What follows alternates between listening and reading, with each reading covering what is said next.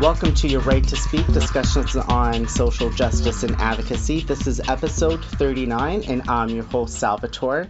On today's episode, we'll be talking with three lovely young people um, that I'm very excited to have them on the show. They're going to be talking about the closure of the Ontario Child Advocates Office.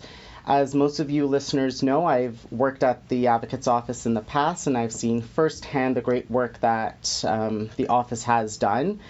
Um, so I'm very excited to have these guests on the show today. Um, would you all like to introduce yourself?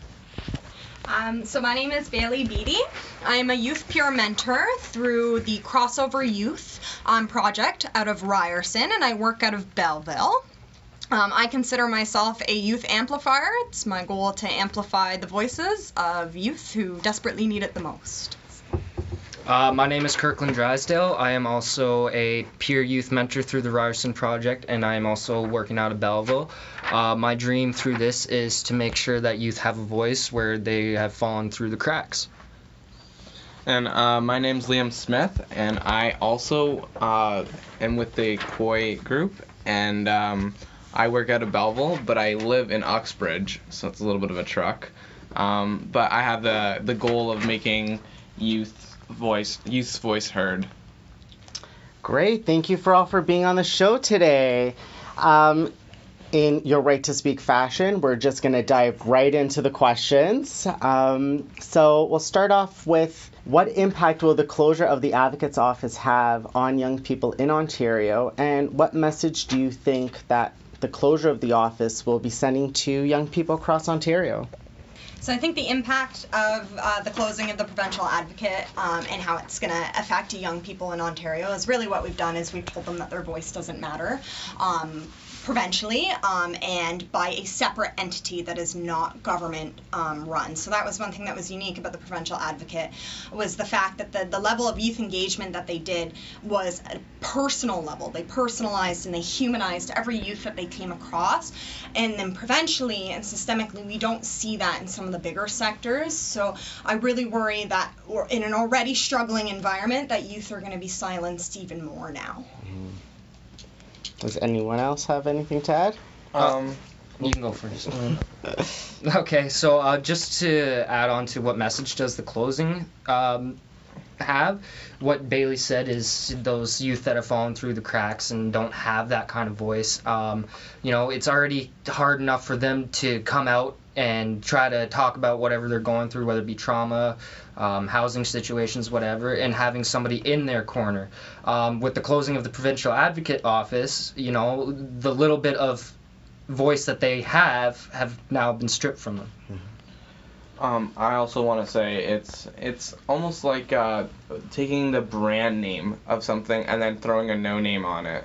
Um, all these years, you've had kids who have seen the posters of the advocacy's office up in on the walls and places where they found safe, and now it's the and like this new office that they haven't heard of, and it's like it's not a trusted source, right? So it's not a trusted source for them, and it's about making like it that's something they're gonna have to work on is just making it a trusted source again.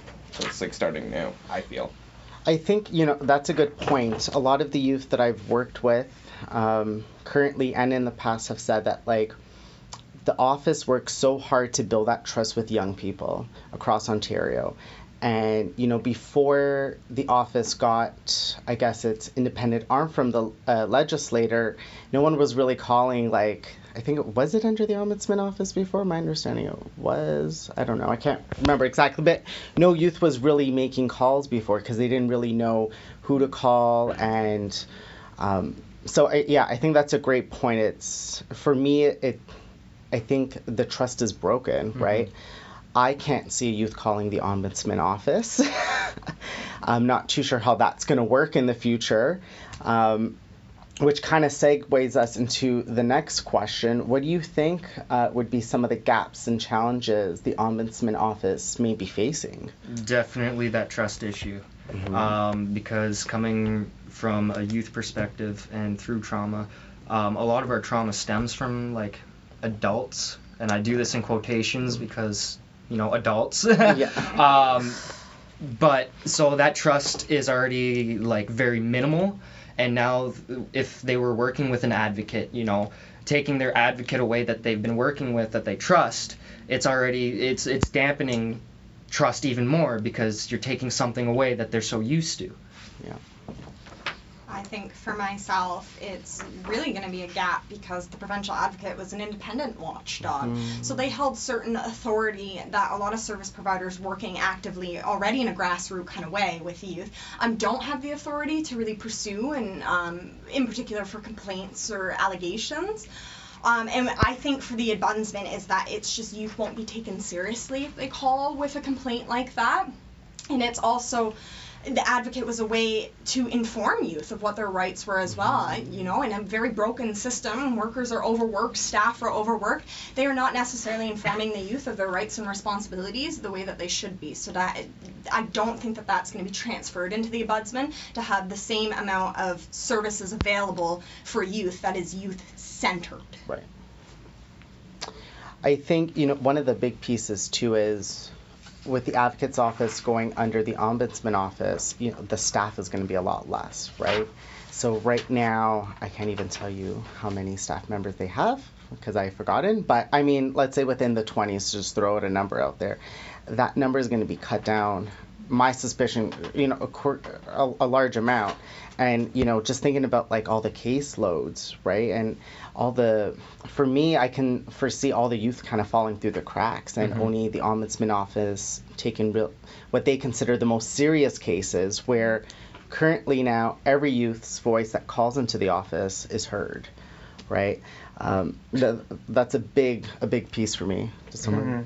Yeah, like I I think a huge problem is they're doing this because of budget, Yeah. right? And if you're cutting because of like they were using that budget fully, like uh, and I think if you're just gonna make this as a budget call, you're saying you're telling right to the youth's faith like you're not you're not important Right. right you're not you're not you're, yeah you're not worth the money for and it's and, and honestly uh, this is this is the future we're talking about this is our future youth that uh, the government's just saying we don't care right like and i just don't think that's right So, what would you all say to?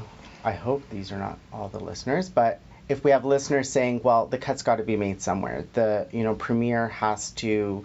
He's made a promise to the public to balance, you know, Ontario's budget. If he's not making cuts with the watchdogs, where else would he be making cuts? What, what do we feel about you know those types of comments?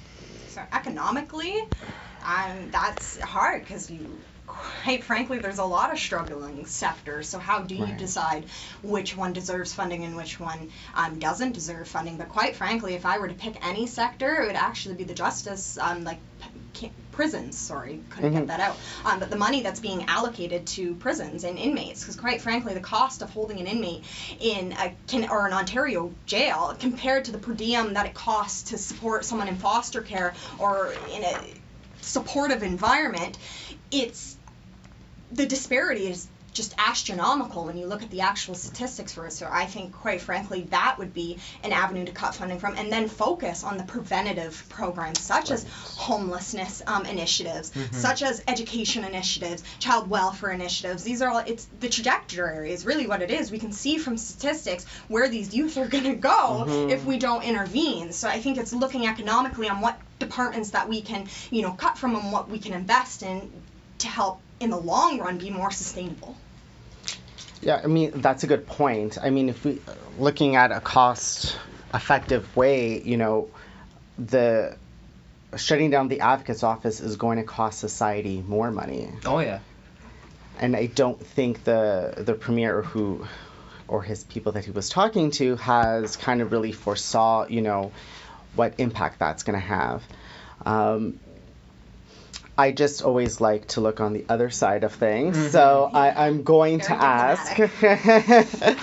um, do we think there are any benefits to the advocate's office going under the ombudsman? short-term budget like if you're if we're being real it, it is a it, it- again it's a budget call um but it's it's short-term and it's and it's to please the people now it's to please Right. the budget for right now Um, I also think that it's it's uh, broadening and making the what to an outsider such as like a somewhere uh, somewhere else in Ontario there it's like oh well under the Ontario government they have these offices running and they have this the the government offers this. Well while in reality it would have been better if it was running. You know what I'm saying? Yeah. yeah so I think that that's a huge I think that's a huge thing it just makes Ontario look better uh, to other provinces, uh, states, whatever, whatever. But it it's it's not from in Ontario. So I think it's just about how they look and what what he's looking like to the people that are voting for him. Mhm. In my opinion, I think in a perfect world, um, I'm hoping the ombudsman learns a few things from the advocates, and maybe changes how how they look at youth and maybe how they they pick who is more vulnerable than others. And I think for myself, um, any I want to give them the benefit of the doubt because it hasn't rolled out yet, so we really can't say anything for sure. Just using historical events and knowledge, really personally. Um, and it's my hope, similar to Kirkland, is that they can utilize the provincial advocate and their resources. If this is something that we can't rectify and change the repealing of the act, is that they can utilize the valuable resources that the provincial advocate has already enacted provincially and um, transpire that into a new and innovative ombudsman. Um, whether or not that's actually going to happen, fingers crossed. Again, a perfect world. Yeah, um, but I think otherwise than that, I'm very deficit focused. I really, for the youth as of now, from a youth level, do not see any positive Yeah. effects of this Yeah. change going through, um, quite frankly, other than at a federal or I guess provincial politic level, really. Mhm. So. I was talking with some of my youth. Um, they were helping me develop these questions. it was very cool. And, you know, I was talking with them, and their big thing was, you know, it's just not fair, right? That, that was their big piece is how does someone just make a decision like that without really considering the population that it's, impacting, right? Well, And- yeah, and these kids can't even vote that are going to be calling the yeah, office. that's the Yeah. biggest thing. Is Yeah. like these, they can't vote and they're and like that's something that really frustrates me is you're you're they don't even have the power to vote and say no to what what the government's doing to them um just wrong like i don't know i just i just don't even i don't agree with that at all Yeah, Yeah. It, it frustrates me that youth are so powerless that they have to listen to a government that is making decisions without them. We, Yeah. we Yeah. look at mental health statistics and dependence issues um, for youth, quite frankly. Um, and It will come back. oh, so yeah, you gotta love that when the thought runs away. I was touching on what you what you were gonna say there. And it was factual based, and now I'm gone. Mm-mm. They will the come end back. of the day, it's the end of the day. It's a long day, folks. A long It'll day. come back. but yeah, so. You know, really, for me, it's we're going back in time, right? Mhm. Canada in general has not been fully fulfilling, you know, the Convention on the Rights of a Child, right? Mhm. And, you know, having the advocate's office was we weren't there yet, but I think we were going in the right direction, and now it's we've just taken a step back, like years. Years and years, Years. of social du- justice just taken Yeah. away. Yeah. You know, it was interesting. One of my youth, when we were talking about it, you know, they said the premier shouldn't just have this power. Mm-mm. And You I know. agree. And, you know, I said, well, you know, the power's got to go to someone. That's just the way the world works. So, you know, we're kind of talking about it. I'm kind of curious now, you know, wh- where do we think that power should come from? You know, she was saying maybe the the prime minister. I think that's a little bit too. Yeah. Well, even You already the prime have minister can do the power. same thing, Yeah, right? yeah. So it's not. It doesn't matter where. I think it's building out. I think it's almost like if you have a premiere, then you should have. There should be like two or three premiere or three premieres. That way, there's an odd number, so you can they can vote against each other.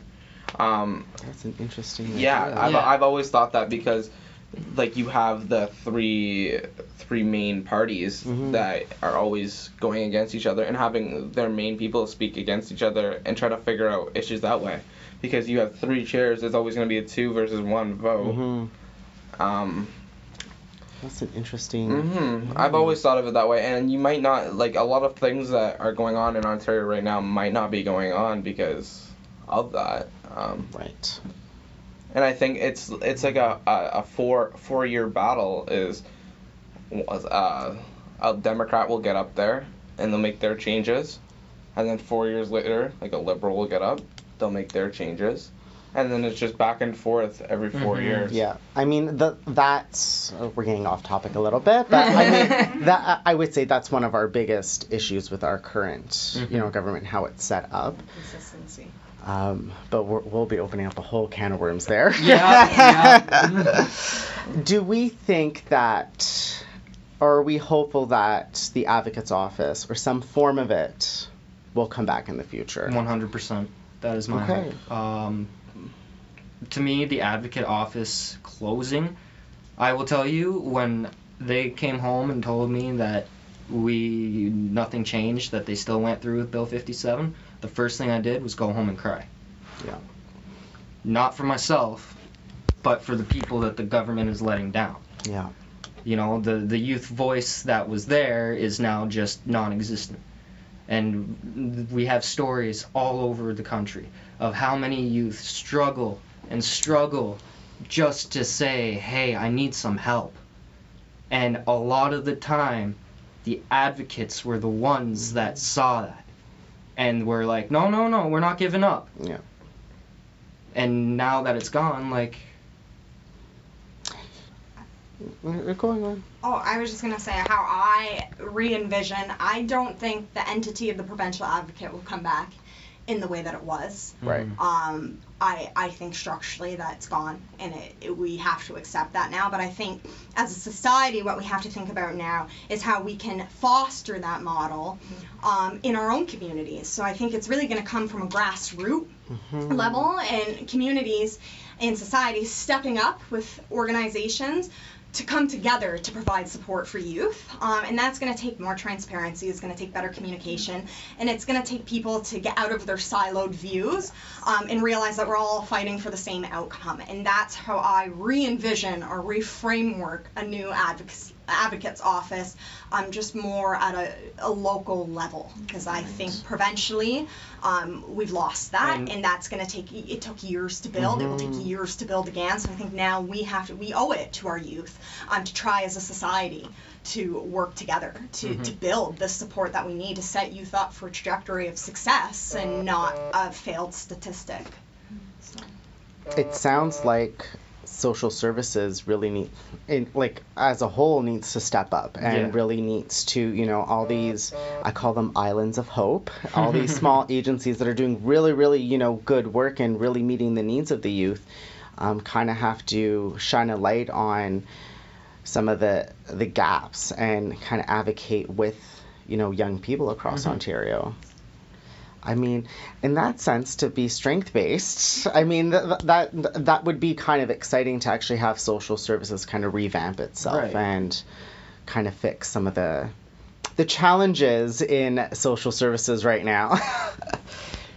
um, um, this next question, one of my youth came up with, and uh, so I'm just going to ask it word for word because this was particularly their voice. So, how does the closing of the advocate's office impact the rest of services uh, to young people, and will this have a trickle down effect? So, um, firsthand, working for a nonprofit organization, certainly.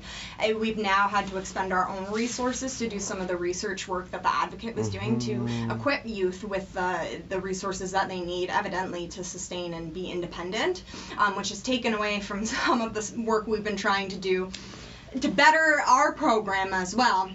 But you're, you're seeing that, that I don't want to say burden, but that wear across is that that role that was there to help take some of that lift is now having to be put on to other service providers, but then it's not also a guarantee that those service providers are going to step up and fulfill it in the same capacity either. There's uh, gray areas, there's discretionary um, decision making, and it's a lot of service organizers, as we see, are deficit based too. So as opposed to the provincial advocate was strength based, how can we come up with a plan on your strengths?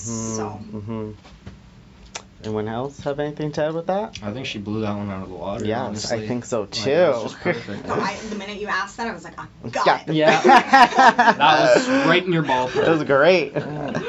Um, we're making good time, which is a first for We Have Something to, not We Have Something to Say. That was a project I was working on at the Advocate's office. It's a first for your right to speak. I had a long day too. I still haven't remembered what I was gonna say. Uh, it will come back. Um, so we have a good amount of time to really reflect on what's become your right to speak's trademark question, and is actually my favorite question. What does advocacy mean to you? All right. Uh, advocacy, personally, um, for me, means not giving up. You see a lot of the time, youth are labeled as we can't place them. You know, they're they've they got too many problems. You know, they're they're they're too high maintenance. You're giving up on them. If you're an advocate, you're advocating advocating for that person as a whole, no matter what. Almost like marriage, through thick and thin. That's what advocacy means to me. Love it. Yeah, that almost put tears in my eyes. That was Love it. well said. Um, for me, uh, advocacy. I'm gonna go into a little background here. While I was in, uh, I was actually in a group group care myself, um, and a lot of the staff that I had worked with, um, behind my back, really, and I found found out after I was out of care from a few of them are not, that are now close friends, but um, th- they feel that a lot of the staff that I was working with uh, said that I was a lost cause coming at, coming out of care, and that I was there was there wasn't hope. It was just kind of he's gonna be 18. We gotta let him go, and see what happens. And uh, like when I heard that, it, it didn't. I was already on a right track at this point, Mhm. but um, it it just kind of pushed me to even go further, and it was it was it it makes you think like, what if those people actually believed in me and actually advocated to be Mm-hmm. for me while I was in care? What what could I have been then? Um, what uh, right? So like it's just the fact that people uh, people are giving up, and they're not. Nobody really knows. A lot of people, I, say, I should say, in mainstream society, um, the normal life, don't know what proper advocacy is because they they they give up too easily, and I don't want to say that to be rude, but um, it is true. A lot of people do give up easily, and if something's not working for them, they'll find something else. Mhm. And you need to stick to what you believe in and make it work, and that's what advocacy is. Love it. Yeah, and to, to add on a little bit to my stuff, um, when I was in group care, constantly I was told you're going to end up homeless, in jail, or dead. And that was the only three options I had, Statistically speaking. statistically speaking. And I had my advocates, no one that I thought would be my advocate, but, you know, my guidance teacher, uh, a couple of my teachers, um, a couple of family or friends, um, a couple of my friends' family. You know, they never gave up on me. They always, no matter how low I was, you know, a couple hospital trips where, you know, self harm was involved, you know, uh, mental illness really got to me. Got calls to the hospital, you know, making sure I was okay. I had people showing up that told the hospital, like, you need to make sure he's okay. If I didn't have those advocates, when my group home gave up on me, I probably would have been Mm, homeless, in jail, or dead. That's powerful. For me, I think advocacy means quite a few things to me. Um, I'll touch on some of the ones that are close to home. I also grew up in the system. I was also coy youth, a crossover youth. I ended up in being criminalized based on my status in society and um, was criminally charged, and it was an uphill battle. Um, but now I take back from that as it's helped me in my work today. Um, is it's to advocate. It's my job to educate um, service providers and professionals across uh, the reality from a youth perspective of what it's actually like to grow up um, in the system and what barriers we face. Because coming across a lot of the networks we've made now in our program, um, I've noticed that there is a lack of understanding from a youth perspective of what actually goes on. We can read reports, we can read all of these research papers that are done about what a perfect residential home should be shaped like, but when we speak to youth and they or when we speak to professionals and they say we had no idea how bad things really had could have gotten in homes like that it's you know and we have it's consistency. We have multiple youth saying the same things about these homes. So i think that's where i hold it in me is to educate and to find ways together that we can use this knowledge and put it out for the best hope of the mm-hmm. youth. And then also to advocate, it's again for me to amplify the voices of the youth who do not get afforded the same opportunities in society based on their economic status, their socio-economic status, um, their their ethnic ethnical identity, uh, if they're marginalized for whatever reason, it's amplifying those voices that because they don't fit a certain profile, they're not they're not wow i'm really tired. They're not amplified Mhm. to where it really needs to get to where the decision making is really happening. So that's my job is to network with these youth who are under the radar and who have been told systemically that they're going to be nothing and to tell them no you are going to be something and you're going to stick part of my language you're going to stick that middle finger up and you are going to excel and you're going to do everything you can because you can and you have to believe in yourself. And i think that's a big thing as well. We talk about deficit based my last thing for advocacy is seeing the potential in every single youth that I come across that it, I don't care where you came from or what you did, you had to do what you had to do to survive. We talk about right back to a trauma basic. What matters now is that when there's youth, there's a way, and if you harness that anger and that resentment from the system treating you the way it is, it treating you the way that you are, and turn that into no, I'm gonna be better because I can be better.